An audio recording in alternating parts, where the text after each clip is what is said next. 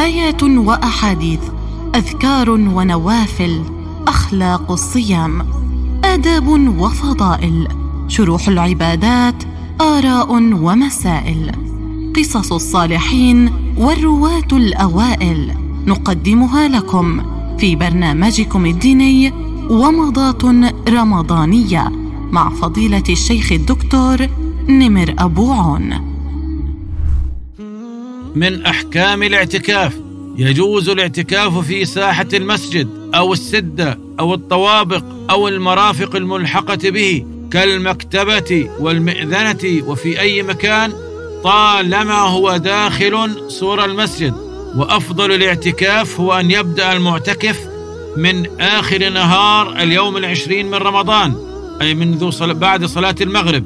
خشية أن تكون هي ليلة القدر. والاعتكاف الأكمل هو الذي يلازم فيه المعتكف مسجده لا يفارقه البتة.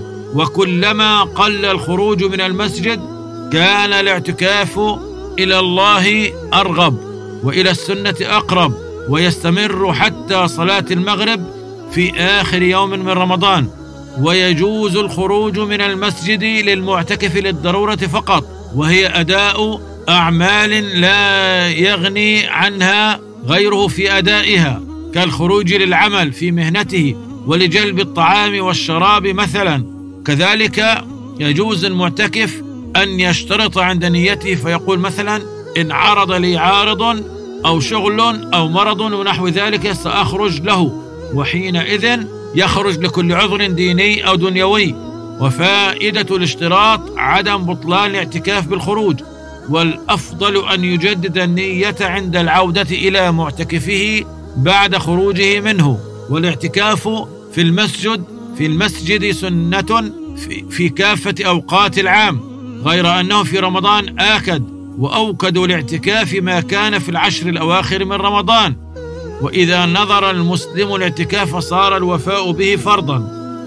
أخطاء في الاعتكاف بعض الناس يقعون في بعض الأخطاء عند أدائهم لهذه السنة ومنها اولا تفريط بعض الناس في حق أهله وأولاده وتضييعهم وهو في معتكفه فربما انحرف الواحد منهم وضاع خصوصا مع غياب الرقيب والمتابع كالأبناء المراهقين والاعتكاف سنة والمحافظة على الأهل والأبناء من الواجبات فكيف يضيع الإنسان ما هو واجب عليه من أجل المحافظة على سنة. ولا شك أن الجمع بين الأمرين هو المطلوب إن تيسر ذلك. وإلا فتحصيل ما هو واجب هو المقدم. ثانيا من الأخطاء جعل الاعتكاف فرصة للمباهاة والتفاخر وجلب ثناء الناس.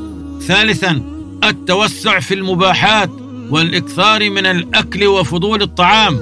رابعا الإكثار من النوم وعدم استغلال الأوقات في المعتكف فالمعتكف لم يترك بيته وأهله وأولاده لينام في المسجد وإنما جاء ليتفرغ لعبادة الله وطاعته فينبغي أن يقلل من ساعات نومه قدر استطاعته. خامسا عدم المحافظة على نظافة المسجد. فربما ترك بعض المعتكفين مخلفاتهم دون تنظيف. سادسا بعض المعتكفين لا يصلي أحيانا التراويح مع المصلين. سابعا إظهار البعض الجد والحزم والعزم والنشاط في أول أيام الاعتكاف. ثم لا يلبث أن يفتر ويتراخى بسبب المخالفه المخالطة وإلف المكان بعد ذلك.